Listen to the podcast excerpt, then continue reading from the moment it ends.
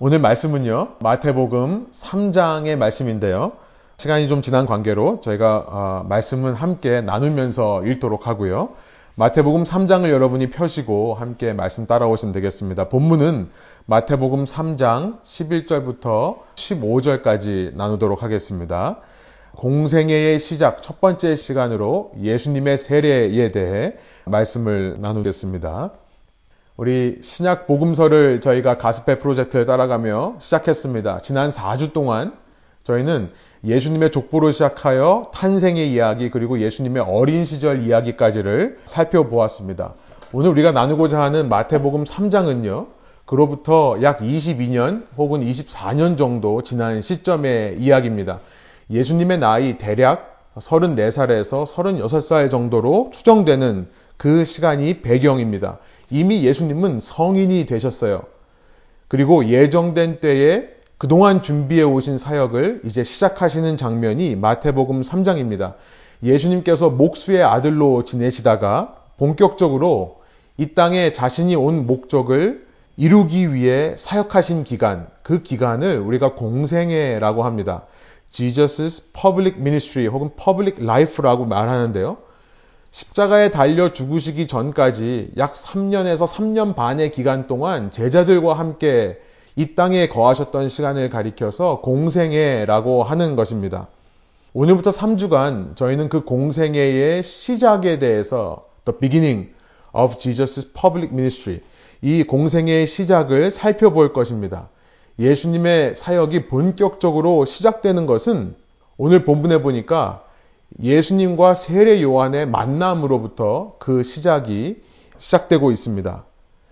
여기서 잠깐 짚고 넘어가고 싶은 것이 있는데요. 제가 믿는 예수님은 그저 하나님 옆에서 하나님 곁에서 우리에게 좋은 말씀만 주신 분이 아니시라는 것을 나누고 싶습니다.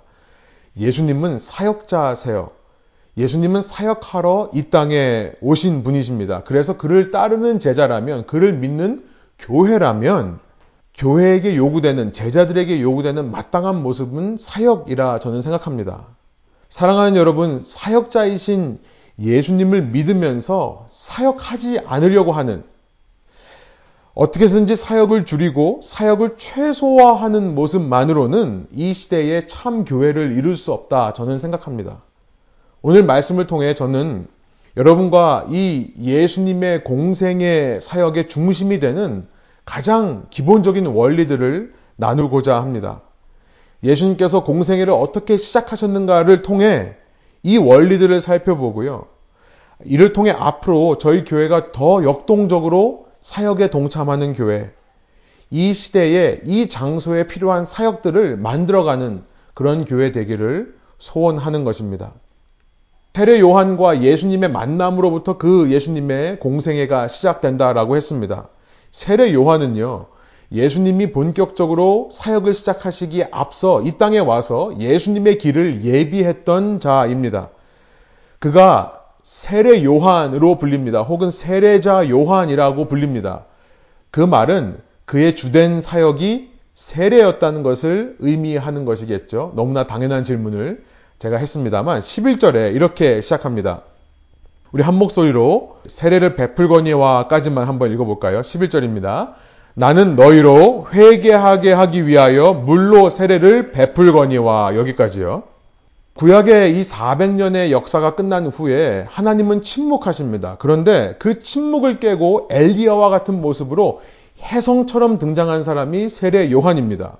세례 요한은 요단강에서 세례를 베푸는 사역을 했습니다. 그러자 온 유대와 예루살렘에서 그에게 세례를 받고자 사람들이 모여들기 시작하는 것입니다. 마가복음 1장 5절 또 마태복음 3장 5절에 보면 많은 수의 사람들이 세례 요한에게 세례를 받기 위해 모여들었다는 것을 짐작해 볼 수 있습니다. 세례를 받은 유대인들은 하나같이 이 세례를 준 세례 요한이 메시아다라고 느꼈던 모양입니다. 누가복음 3장 15절에 보면 그런 표현이 있어요. 사람들이 세례 요한을 메시아처럼 여겼다. 또 세례 요한이 베풀던 세례에는 어떤 특별한 능력이 있었던 것 같습니다. 마가복음 6장 20절에 보면 이런 표현이 있습니다. 그의 메시지는 듣기에 참 찔림이 있으면서도 달가운 특별함이 있었다라는 것을 기록합니다. 헤롯이라고 하는 유대인의 분봉왕, 유대인의 다스리던 왕인데요. 이 헤롯이 자기 아내는 요한을 죽이자라고 해도 요한을 죽이지 않은 이유에 대해서 마가복음 6장 20절 이렇게 말합니다. 헤롯이 요한을 의롭고 거룩한 사람으로 알고 두려워하여 보호하며 또 그의 말을 들을 때에 크게 번민을 하면서도 달갑게 들음이러라. 우리 왜 한국에도 그 식당 중에 그런 식당이 있죠. 욕쟁이 할머니들 있는 식당이 있죠. 욕 먹으면서도 굳이 가서 먹는 이유가 참 궁금한데요. 미국에도 그런 식당들이 있습니다. 몇몇 식당의 그 다큐멘터리를 본 적이 있었는데 들어오는 손님에게 욕을 한 바가지로 하는데 손님이 너무 기뻐하면서 줄 서서 먹는 그런 식당들이 있다고 해요. 어쩌면 세례 요한의 메시지가 그랬는지도 모르겠습니다. 오늘 본문 3장에 우리가 읽지 않은 7절을 보면요. 3장 7절에 이런 메시지가 있습니다. 요한이 많은 바리새인들과 사두개인들이 세례 베푼 대로 오는 것을 보고 이르되 독사의 자식들아 누가 너희를 가리켜 임박한 진노를 피하라 하더냐. 독사의 자식이라는 욕을 먹고도 뭔가 회개하게 되는 이런 특별한 능력이 세례 요한에게 있었던 모양입니다. 그래서 많은 사람이 그에게 나와서 세례를 받으며 회개하였다. 마태복음 3장 6절에 기록되어 있는 거죠. 이 6절과 또 오늘 우리가 읽은 11절, 나는 회개케 하기 위하여 물로 세례를 베푼다 했을 때 이 회개라는 단어, 히브리 말로는 테슈바라고 하는 단어인데요. 성경이 쓰여진 그리스어로는 메타노에오라고 하는 단어입니다. 이 둘 다 어떤 의미의 동사냐면 to turn, 돌아서다라는 의미의 동사들이에요. 어느 길을 가다가 이 길이 잘못된 것임을 깨닫고 돌아가는 것. 가던 방향을 바꾸어서 다른 방향으로 가는 것이 바로 회개라는 단어의 의미입니다. 당시 유대인들에게 이 세례를 받는 것, 우리가 세례라고 표현했지만 이것은 침례라고 표현해야 맞습니다. full immersion입니다. 완전히 몸을 물 속에 담그는 행위를 말하는 거죠. 유대인에게 있어서 이 세례라고 하는 것은 매우 친숙한 행위였습니다. 침례를 통해서 회개가 일어난다고 생각을 했어요. 침례는 세례는 죄를 깨끗게 하는 능력이 있다라고 믿었습니다. 여러분 궁금한 것이 생기지 않습니까? 유대인들은 성전에 올라가서 제사 드림을 통해 그 제물을 드림을 통해 죄의 회개, 죄의 사함을 받았던 사람들입니다. 피 흘림으로 제물의 피를 흘림으로 죄가 사해지는 것인데 왜 이 세례가 침례가 존재하는 걸까요? 이것은 유대인들을 위한 것이 아니라 실은 이방인들을 위한 것이었습니다. 평생 이방인으로 살았던 사람이 어느 순간 하나님을 알고 하나님께 돌아오기로 했을 때 그 더러운 부정한 이방인의 몸으로 하나님의 성전에 들어가는 것이 금지되었었습니다. 가장 먼저 이방인이 유대인이 되고자 할 때는 유대인의 정결 의식에 따라 강에 들어가서 물속에 몸을 담갔다 빼는 이 침례를 베풀고 나서 정결하게 되었을 때 그때 유대인의 성전에 들어가서 서원을 하고 제사를 드리고 할례를 받음으로 유대인과 같은 하나님의 백성이 되었던 것입니다. 여러분, 제가 지금 무슨 말씀을 드리고 있는지 아십니까? 이런 의미에서 보면 이 세례 요한의 세례는 놀라운 것이 됩니다. 왜냐하면 이 세례를 지금 유대인들이 받고 있기 때문에 그런 거예요. 세례 요한은 유대인과 이방인을 동일시하고 있다는 것입니다. 여러분 이 포인트 기억하시기 바랍니다. 세례 요한은 유대인과 이방인을 지금 동일시하는 세례를 베풀고 있더라. 제 말이 아니죠. 계속해서 7절 이후로 이어지는 오늘 3장의 말씀들이 이렇게 이어집니다. 마태복음 3장 7절에서 독사의 자식들아 라고 유대인들을 향해 말했던 세례 요한은 8절에 이어서 이렇게 말합니다. 그러므로 회개에 합당한 열매를 맺고 9절 속으로 아브라함이 우리 조상이라고 생각하지 말라. 내가 너희에게 이르노니 하나님이 능히 이 돌들로도 아브라함의 자손이 되게 하시리라. 보이십니까? 유대인들과 이방인들이 동일시되고 있는 것이 보이십니까? 결국 세례 요한이 외쳤던 그 첫마디, 회개하라, 천국이 가까웠다. 후에 예수님도 똑같은 말씀으로 사역을 시작하시는데요. 회개하라, 천국이 가까이 왔느니라 라는 이 3장 2절의 세례 요한의 첫 번째 메시지는요, 이방인들을 향한 것이 아니라 유대인들을 향한 것임을 우리가 알게 되는 장면이죠. 혈통적으로 유대인이라고 해서 다 아브라함의 자손이 되는 것이 아니다. 회개하지 않으면 회개에 합당한 열매를 맺지 않으면 아브라함 자손이 아니라 독사의 자손이다. 라고 지금 이야기하고 있는 것입니다. 여러분, 이 회개하라, repent 라는 메시지는요, 오늘날로 말하면 미신자들, 아직 하나님을 모르는 사람들, 교회 밖에 있는 사람들을 향한 메시지가 아니었던 것입니다. 이 회개하라는 메시지는 기신자들, 이미 믿는 사람들, 교회 안에 있는 사람들을 향한 메시지였다는 거예요. 하나님을 스스로 안다라고 하는 사람들을 향해 선포된 메시지가 회개하라 였다는 것입니다. 그렇죠. 여러분, 회개하라 라는 말을 하나님을 모르는 사람에게 외친들, 그들 향해 길거리에서 회개하라라고 아무리 외친다 하더라도 하나님을 모르는 사람들이 그 메시지를 받아들이겠습니까? 단지 비판과 정죄의 메시지로만 이해하지 않을까요? 만에 하나 그 메시지를 듣고 받아들인다 한들 여러분 회개가 뭐라고요? 방향을 바꾸는 거라고요. 그럼 방향을 바꾸어서 내가 가야 될 곳이 어딥니까? 라고 묻지 않겠습니까? 여러분 돌아가라 라는 회개를 외치기 전에 어디로 돌아가야 될지를 알려줘야죠. 하나님이 누구신지 예수가 누구신지를 먼저 알려주어야죠. 여러분 꼭 기억하시기 바랍니다. 회개라고 하는 것은 하나님을 아는 사람들이 하는 일입니다. 회개라는 것은 꼭 기억하시기 바랍니다. 성령의 감동이 있을 때에만 가능해지는 것이 회개입니다. 여기서 우리는요, 이 교회에서 자주 쓰는 회개라는 단어에 대해서 다시 한번 생각해 보게 되는 것이죠. 우리가 누구를 위해, 누구를 향해 어떤 의미로 회개라는 단어를 쓰고 있습니까? 이미 믿은 사람에게 회개가 필요 없는 것이 아닙니다. 그러니까 나는 필요 없으니까 자꾸 누군가에게 회개를 강요할 수 있는 것이 아니라는 거예요. 오히려 내가 믿기 때문에 회개할 수 있음을 내가 어느 방향이 맞는 것인지를 알기 때문에 내가 가는 방향에서 돌이킬 수 있음을 깨달아야 하는 것이 중요하다는 것을 말씀드리고 싶은 겁니다. 한번 예수를 믿으면 우리는 완전한 구원에 이르고 우리가 모든 회개로부터 자유로워진다라고 말하는 것은 성경의 진리를 크게 오해한 이단, 사이비 종교에서나 하는 말입니다. 8절에 보니까 회개에 합당한 열매를 맺으라 말하고 있습니다. 나의 구원은 완전해지기 위해 평생 동안 회개가 뒤따르는 길이 되는 겁니다. 여러분, 우리가 교회에서 결국 교회 밖에 있는 사람들, 이미 믿은 사람으로서 미신자들, 믿지 않는 사람들에게 보여줄 수 있는 것은 결국 이것뿐입니다.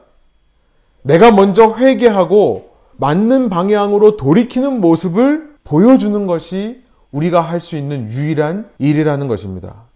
오늘날 사회를 보면 날이 갈수록 이 회개의 중요성이 사라지는 시대 같아요. 자꾸 세상은요, 우리에게 너다운 것이 최고다라는 메시지를 던지죠. 나다운 것이 가장 좋은 것이고 가장 선한 것이다. 나의 본성에 충실하고 나의 본연의 성격에 충실하는 것이 맞는 것처럼 자꾸 세상은 우리에게 이야기를 합니다. 내가 원래부터 못하는 것은 할 필요가 없습니다. 내가 원래부터 하고 싶은 것은 하지 않을 이유가 전혀 없는 것입니다. 심지어 신앙인들 가운데 하나님께서 나를 지으신 그 모습에 충실한 것이 하나님의 뜻이라고 말하는 사람들이 종종 있는 것 같습니다. 여러분, 나다운 것이 맞긴 합니다. 그러나 진정한 나의 모습은 지금 내 모습이 아닌 것입니다. 매일 성숙을 통해 언젠가 완성될 나의 모습, 그것이 진짜 나의 모습이죠. 그것이 진정으로 나다운 거죠. 그를 위해 오늘 필요한 것이 바로 회개라는 거예요. 자꾸만 나의 익숙한 길로만 가려고 하는 그 성향으로부터 돌아서는 것. 여러분, 믿음이라고 하는 것은 늘 익숙한 길을 갈 때에는 별로 필요한 것이 아닙니다. 늘 내가 가던 길에 대해서는 내가 알고 가면 되는 거예요. 믿음은요, 새로운 길을 갈 때 필요합니다. 그래서 때로 믿음을 키우기 위해 우리에게 전혀 예상하지 못한 상황들, 내가 익숙하지 않은 모험과 도전들이 주어지기도 합니다. 나의 comfort zone을 벗어나는 거죠. 기독교 역사를 돌아보면 수천 년의 기독교 역사가 증명하는 것이 있습니다. 기독교 신앙은 comfort zone 안에서 이루어진 적이 없습니다. comfort zone 안에만 머물러 있는 사람들과 comfort zone 안에만 머물러 있는 교회를 통해 하나님의 사역이 이루어진 적이 없다는 것입니다. 여러분 저는 우리에게 다가온 이 시기가 어쩌면 나의 본성에 충실하고 지금의 나다움에 그냥 만족해버리는 시기가 되지 않을까라는 생각을 해봅니다. 밖에 나가는 것들이 없고 그냥 집안에만 있으니까 한없이 편한 거죠. 저는 이 시간 동안에 저희가 안일해지지 않기를 소원합니다. 이 남는 시간들을 허비하지 않기를 소원합니다. 이 시기에 우리가 할 수 있는 일들을 찾아봤으면 좋겠다는 생각이 듭니다. 창의적인 사역을 구상하고 준비하는 시기. 그것이 무엇이든 기도하며 더 나은 미래를 위해, 더 나은 나 자신을 위해, 더 확장되는 하나님의 나라를 위해 투자할 수 있는 귀한 시기가 되기를 소원하는 것입니다. 왜냐하면 우리가 믿는 예수님이 사역자이시기 때문에 그런 거죠. 혹시 이 시기로 인해 고난과 도전을 만나신 분들이 있으십니까? 저는 말씀에 의지해서 권면하기 원합니다. 여러분, comfort zone을 벗어나서 내가 안 가본 길을 가보는 것이야말로 믿음이 성장할 수 있는 기회입니다. 내가 익숙하지 않은 길로 가면서 하나님을 의지한다면 여러분, 그것이 절로 회개하는 삶이 될 것입니다. 자, 말씀으로 돌아와서 이렇게 세례 요한이 베푸는 세례는요, 당시 이방인들이 아니라 유대인들을 향한 세례였는데요. 그는 그 세례를 베풀면서 자기 뒤에 오시는 예수님에 대해 이렇게 이어서 선포하고 있습니다. 우리 11절 읽지 않은 부분, 내 뒤에서부터 끝까지 한번 한 목소리로 읽어보겠습니다. 내 뒤에 오시는 이는 나보다 능력이 많으시니 나는 그의 신을 들기도 감당하지 못하겠노라. 그는 성령과 불로 너희에게 세례를 베푸실 것이요. 나는 물로 회개의 세례를 베풀고 내 뒤에 오실 분 예수 그리스도는 성령과 불로 세례를 베풀 것이다. 성령으로 세례를 베푼다는 것, 불로 세례를 베푼다는 것이 무엇을 의미할까요? 여러분, 여기서 우리는 이 문맥을 잘 살펴야 됩니다. 문맥을 살피지 않고 요 부분만 떼어다가 우리는 성령의 세례를 받아야 된다, 불 세례를 받아야 된다라고 말하는 경우가 참 많기 때문에 그렇습니다. 지금 세례 요한은 농경 사회에 익숙한 그림을 보여주고 있는 겁니다. 농경 사회, 농사를 짓고 나서 이제 수확할 시기, 추수할 하베스트 시즌이 되면요. 그 모든 곡식들을 잘 나옵니다. 그럼 그 곡식 속에 알곡과 죽정이, 체프가 섞여 있는 것이죠. 그래서 타작이라고 하는 threshing이라는 프로세스가 필요합니다. 타작이라는 과정이 필요해요. 지금은 이 타작 과정을 전부 기계들이 합니다만 고대 사회에서는 타작 마당이라는 것이 있죠. threshing floor가 있습니다. 거기다가 모든 수확한 곡식들을 갖다 놓고 어떻게 합니까? 내려쳐요. 혹은 동물들을 이용해서 그것을 다 발로 밟으라고 합니다. 그 압력에 의해서 곡식의 주머니가 터지고 그 안에서 알곡이 나오기 시작하는 겁니다. 그 분리가 돼요. 그렇게 타작마당에서 곡식들을 때리고 나면 그 다음에는 어떤 일을 하냐면 키를 가지고 winnowing fork 키를 가지고 그 알곡과 쭉정이가 섞여 있는 곡식 더미를 포크로 찔러서 하늘 위로 던져 올립니다. 그러면요, 바람에 의해 죽정이들은 날아가고 알곡만 땅에 떨어지는 것. 이것이 농경사회의 추수법이었습니다. 지금 그 추수법을 말씀하고 있다는 것을 다음 절 12절을 통해 알게 됩니다. 우리 12절 한 목소리로 한번 읽어봅니다. 손에 키를 들고 자기의 타작마당을 정하게 하사 알곡은 모아 곡간에 들이고 쭉정이는 꺼지지 않는 불에 태우시리라. 앞서 그는 성령과 불로 세례를 베풀 것이오 이렇게 말씀했는데요. 그 11절에 나와 있는 성령이라는 단어를 바람이라는 단어로도 해석할 수 있습니다. 그리스 말로 바람과 성령 또 히브리 말로 유대인의 말로 바람과 성령은 똑같은 단어이기 때문에 그렇습니다. 그러니까 당시 농경 사회에 비유한 해석으로는 그는 거룩한 바람과 불로 세례를 베푸실 것이오라고 해석해도 좋은 해석이 될 수 있습니다. 무슨 말을 하는 겁니까? 그가 와서 알곡은 모아 창고에 들릴 거지만 쭉정이들은 바람을 통해 모아서 불로 태울 거다라는 말씀을 하시는 거죠. 여러분 그러니까 성령과 불의 세례라는 것은 우리가 오해하듯이 무슨 큰 불을 받아가지고 능력을 행하는 것을 말하는 것이 아니라요. 지금 내가 베푸는 이 회개의 세례, 물 세례를 받지 않으면 내 뒤에 오시는 이가 베푸는 그 심판으로부터 벗어날 길이 없다라는 것을 말씀하시는 것으로 이해해야 됩니다.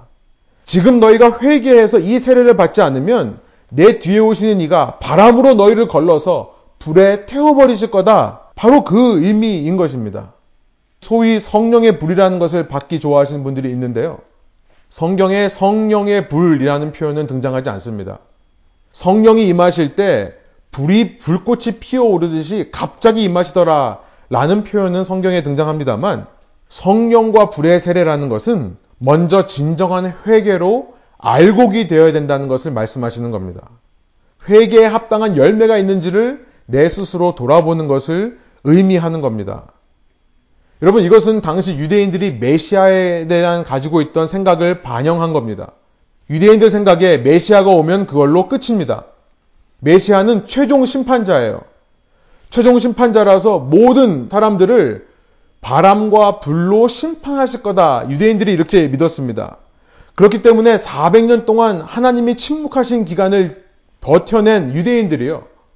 그 400년 동안 하나님은 침묵하실 때 세상 열방들이 자신들을 노력하고 침략하는 것을 다 꿋꿋하게 참아냈던 유대인들은요.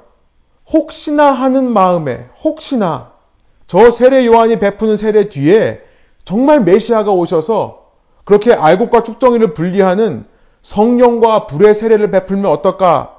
라고 하는 마음으로 그 회개의 세례에 참여했다는 것을 알게 되는 것이죠. 여러분, 유대인들이 이 회개를 얼마나 중요하게 생각했는지는 유대인을 연구하는 사람들은 다 입을 모아 하는 말입니다. 유대인은 회개를 하며 단지 애통하며 슬퍼한 것만이 아니라 회개를 통해 내 삶에 변화가 있을 거라고 예상을 했습니다. 유대인들은 회개에 합당한 열매가 있기 하기 위해 정말로 뼈를 깎는 노력으로 그 회개의 열매를 만들어내기 위해 헌신했던 사람들이에요. 우리는 바리새인들, 사두개인들 너무나 우습게 여기지만 사실 오늘날의 스탠다드로 보면 경건함에 있어서 우리가 그들을 따라갈 수 있는 방법이 없습니다. 그런데 그 모든 노력이 최종 심판의 두려움으로 이루어졌다는 사실이 안타까운 것입니다. 유대인들이 그렇게 회개에 합당한 열매를 맺기 위해 광야에서 세례를 받고 회개했던 그 모든 노력의 근거가 단지 불심판, 바람의 심판을 면하기 위해서만이었다면 안타까운 일입니다. 마치 한 아들의 이야기와 같습니다. 아버지와 늘 함께 살면서 아버지의 일을 잘 돕는 아들. 그렇게 아버지 옆을 지키는 아들인데요. 아버지가 좋아서 그러는 게 아닙니다. 나중에 아버지 죽고 나면 받을 유산 때문에 그 일을 한다고 생각해 보십시오. 정말 안타까운 것이죠. 그래서 그 아버지가 자기에게 줄 유산을 가지고 집 나갔던 동생을 위해 잔치를 베풀면 화가 나는 겁니다. 그 아버지가 아들이 돌아와서 얼마나 기뻐한지는 상관하지 않습니다. 그렇다면 그 아버지를 위한 모든 노력이 과연 진리이냐라고 우리가 물을 수 있는 거죠. 그 세례에 합당한, 회개에 합당한 열매를 맺기 위한 모든 노력이 진리인 거냐? 질문하지 않을 수 없는 겁니다. 자, 이런 상황 속에서 13절부터 더 놀라운 일이 벌어지기 시작합니다. 성인이 되신 예수님께서 이런 배경 속에서 처음으로 역사의 한 페이지에 등장하는 것이 13절입니다. 우리 13절 한번 한 목소리 읽어볼게요. 이때 예수께서 갈릴리로부터 요단강에 이르러 요한에게 세례를 받으려 하시니 방금 요한의 세례는 죄를 깨끗하게 하는 회개의 세례라고 했습니다. 그런데 예수님이 처음 사역을 하시면서 하신 일이 그 회개의 세례에 동참하는 일이었다는 것입니다. 예수님이 죄가 있으시다는 말일까요? 아니, 세례 요한이 방금 나는 물로 세례를 주지만 내 뒤에 오시는 이는 성령과 불로 거룩한 바람과 불로 심판을 할 거다. 세례를 줄 거다. 라고 외쳤는데요. 그 예수님이 정작 나타나서 그런 바람과 불의 세례가 아니라 내가 베푸는 물의 세례에 동참하겠다라고 하니까 세례 요한이 얼마나 놀랬겠습니까? 예수님이야말로 베프티즘 크래셔 정말 세례의 산통을 깨시는 예수님이라 표현할 수 있을 것입니다. 14절이에요.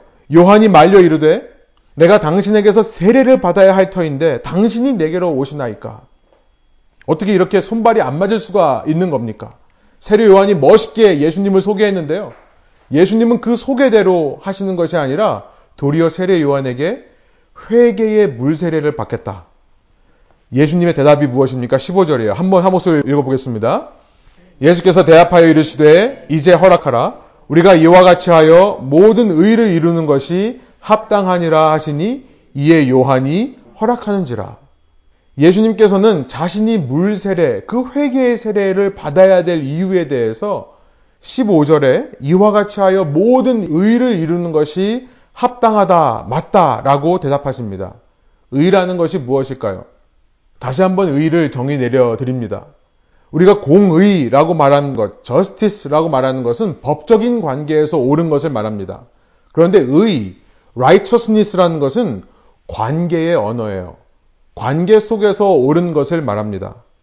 그러니까 어떤 남편이 의롭다, righteous하다라고 말하는 것은 결혼 관계에 있어서 그 남자가 한 여자만을 사랑하고 한 여자만을 돌볼 때 그때 그 남편을 가리켜서 의로운 남편이라고 하는 거죠. 의로운 아내도 마찬가지입니다. 한 남자만을 사랑하는 여인을 의로운 아내라고 해요. 여러분, 의로우면 공의롭게 되어 있죠. 바른 관계에 있으면 그것은 법적으로 옳을 수밖에 없습니다. 한 여자만을 사랑하는 남자, 한 남자만을 사랑하는 여자, 법적으로 간음죄를 저지를 확률이 없습니다. 그렇죠? 그러나 거꾸로가 참인 것은 아닙니다. 공의롭다고 해서 다른 말로 말해 간음하지 말라라는 법을 잘 지킨다고 해서 의로운 것은 아닙니다. 그 한 사람만 사랑하는 것은 아닐 수 있다는 거예요. 이제까지 유대인들은 율법, 이 모세의 법을 생명처럼 지켰습니다. 특별히 지금 세례를 받으러 나온 바리새인과 사두개인들은 율법의 수호자였습니다. 그런데 그들에게 빠진 것이 무엇이었는지를 알게 돼요. 그것은 righteousness입니다. 의가 빠져 있는 겁니다. 그들은 단지 마지막 심판만을 면하기 위해 마지막 날 상급만을 얻기 위해 이 모든 노력을 했던 것입니다. 그런데 그런 세상 속에 예수님이 처음으로 등장하셔서 이제 그런 종교인들을 향해 먼저 의를 이루시는 것으로 사역을 시작하신다는 거예요. 참된 관계를 먼저 이루시는 것으로 사역을 시작하시더라. 예수님의 공생애가 의라는 관계의 회복으로 시작되는데요. 어떻게 해요? 당신이 세례를 받음으로 그 의가 이루어진다는 것을 말씀한다는 겁니다. 여러분, 예수님께서 세례를 받은 이유가 무엇일까요? 많은 학자들이 여러 가지를 이야기하지만 너무나 분명합니다. 혼란스러울 일이 하나도 없습니다. 만일 예수님께서 당시 유대인들, 세례 요한을 비롯한 유대인들이 기대하던 그 메시아였다면, 그래서 성령과 불로, 바람과 불로 세례를 베푸는 심판자로서 오셨다면 그가 물로 회개의 세례를 먼저 받지 않으셨을 것입니다. 세례 요한의 소개대로 물 세례를 받은 사람들 모아서 곳간에 드리고 받지 않는 사람은 바람과 불로 심판을 하셨을 거예요. 여러분 그러나 예수님께서 가장 먼저 물 세례를 받으셨다는 것, 회개의 세례를 받으셨다는 것은 무엇을 의미합니까? 그 일을 하시기 전에 심판자로서 온 땅을 다스리기 전에 먼저 죄인들의 친구로 오셨다는 것을 의미합니다. 자신을 죄인들과 동일시해서 그 죄인의 자리에 내려오셔서 죄인과 함께 죄인이 되셔서 세례를 받는 거예요. 여러분, 아까 제가 말씀드렸죠. 세례라고 하는 것은 동일시의 의미가 있다 말씀드렸습니다. 기억하시라고 했어요. 세례라고 하는 것은 연합의 의미, 하나됨의 의미가 있습니다. 같이 세례를 받음으로 모두 동일한 자리에 있는 겁니다. 서로 함께 죄인의 위치에 있음을 서로 깨닫게 되는 거예요. 세례 요한이 유대인들을 향해 베푼 세례, 아까 유대인과 이방인들을 동일시하는 것이라고 말씀드리지 않았습니까? 요한의 세례를 통해 유대인과 이방인이 동일시 되는 거고요. 여러분, 거기다가 예수님께서 추가하시는 겁니다. 여러분 그렇게 유대인과 이방인이 동일시되어 있는 세례에 예수님이 함께 하심으로 이제 유대인과 이방인과 예수 그리스도가 모두 하나가 되는 거예요. 한 형제자매가 되는 겁니다. 이것이 예수님께서 세례를 받으심을 통해 이루신 의라는 거예요. 여러분 바로 우리 같은 자들을 향한 예수님의 사랑과 관심을 나타내는 말이 아니겠습니까?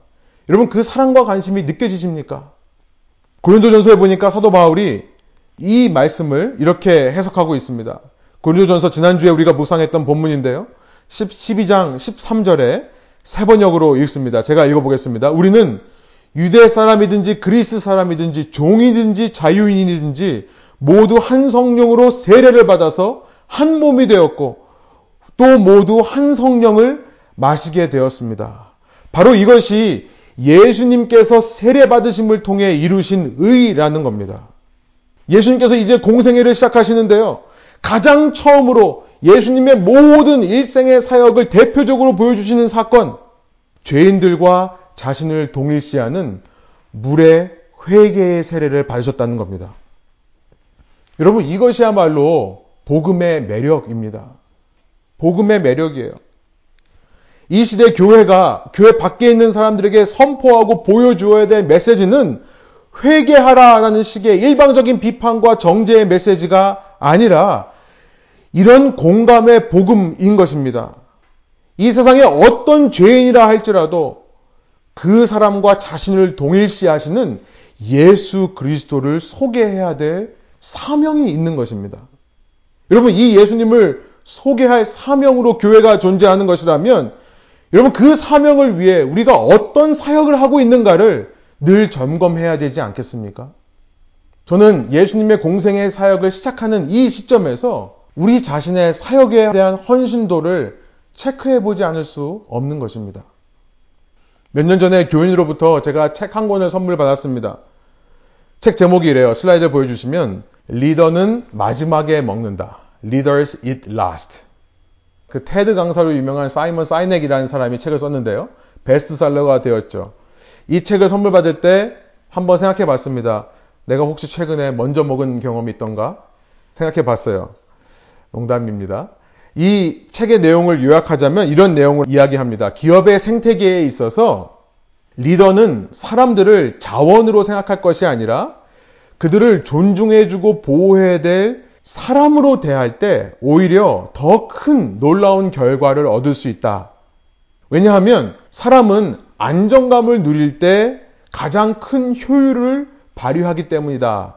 이것이 이 책의 thesis statement, 명제입니다.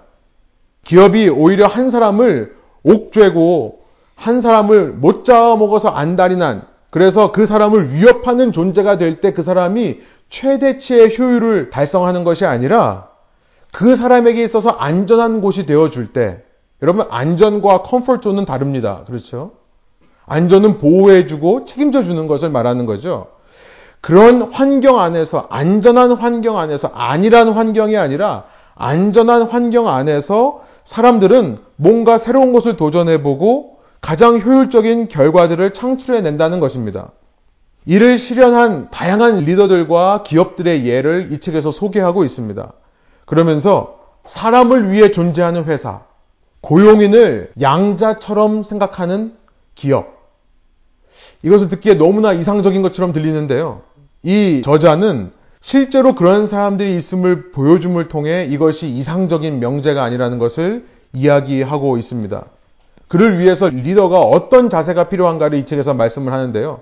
한 사람이라도 소중하게 여기는 마음이 있어야 된다. 사람을 숫자로만 보고 공포와 냉소와 이기주의적인 환경만을 만드는 현 기업 문화에 변혁이 있어야 된다, 개혁이 있어야 된다는 것을 얘기합니다.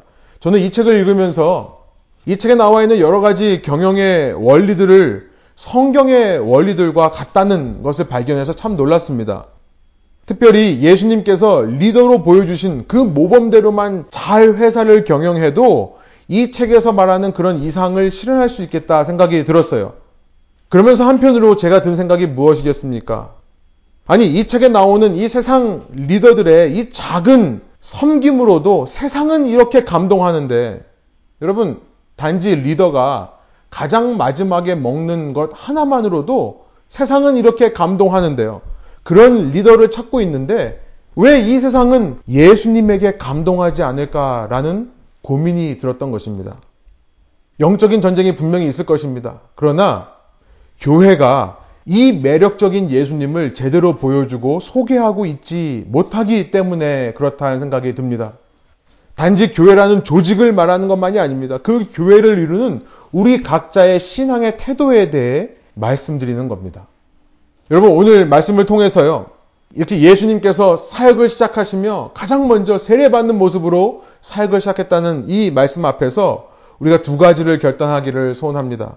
먼저는요, 우리가 세상에 보여줄 수 있는 모습은 회개하라라는 외침이 아니라 내가 회개하는 모습을 보여주는 것 뿐이라는 사실을 기억하시기를 원합니다. 회개함을 통해 예수님 섬기는 자로서의 합당한 모습을 보여주자는 것입니다. 이것이 예수님이 받으신 세례의 기본적인 의미예요.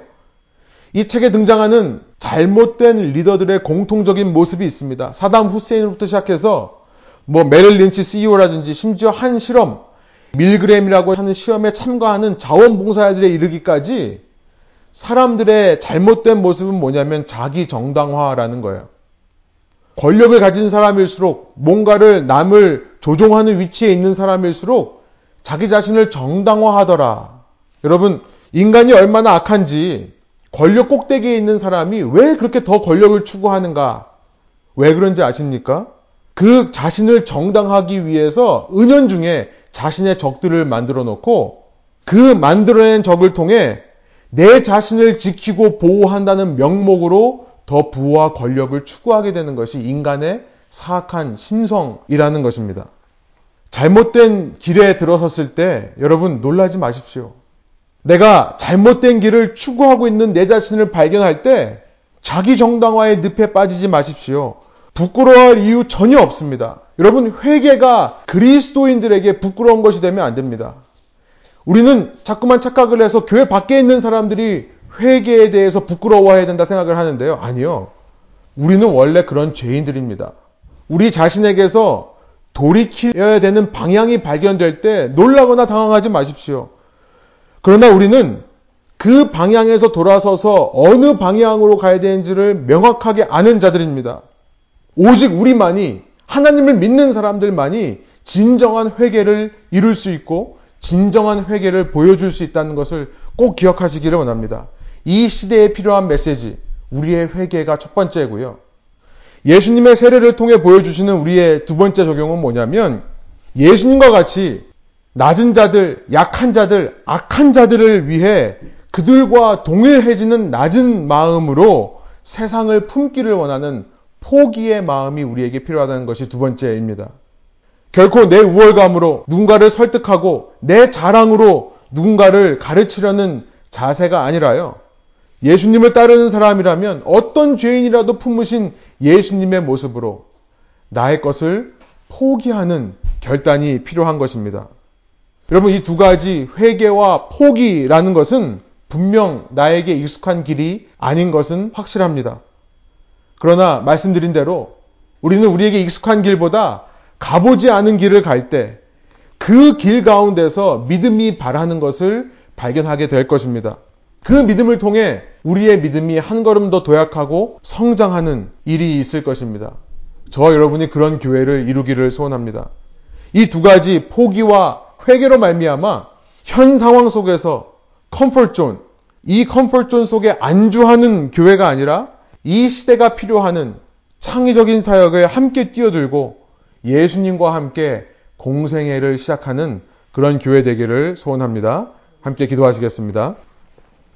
하나님 이 시간 주님의 말씀을 보며 주님께서 이 땅에서 사역을 시작하실 때 가장 먼저 하신 것이 회개의 물세례를 받으신 일이라는 것을 저희가 생각합니다.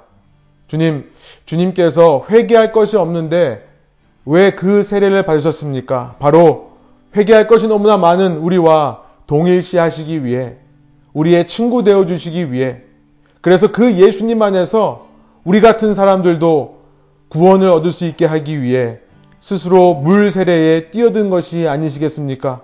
주님 그 예수님의 모습을 기억하며 회개하는 메시지를 우리 스스로를 돌아보고 반성하며 언제든지 잘못된 길에서 돌이켜 주님이 원하시는 길로 헌신하는 모습을 보일 수 있는 저희들 주님의 제자들 교회 될 수 있도록 인도하여 주옵소서.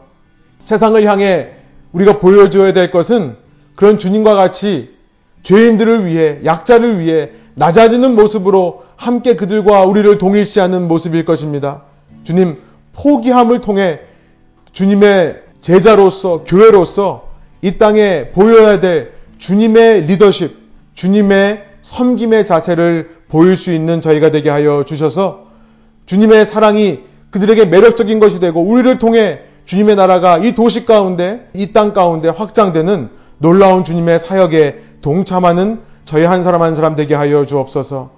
성령께서 우리를 날마다 그 길로 인도하여 주셔서 우리의 comfort zone을 벗어나 주님께서 이끄시는 길에 순종하며 따라갈 때에 그 길 속에서 날마다 새로운 믿음을 고백드리며 새로운 믿음으로 우리의 믿음이 더욱더 성장해가는 놀라운 신앙의 열매들을 회개에 합당한 열매들을 맺어가는 저희들 되어 마지막 날 주님 오실 때 잘하였다 충성된 종아 칭찬 들을 수 있는 저희들 될수 있도록 인도하여 주옵소서 율법적으로가 아니라 주님을 향한 사랑으로 자발적인 결단이 있는 저희들 되기를 소원하오니 성령께서 이 시간 저의 마음을 만져주시고 주님의 길에 헌신하게 하여 주옵소서 감사와 찬양을 주께 올려드리며 예수 그리스도의 이름의 영광을 위하여 기도합니다. 아멘.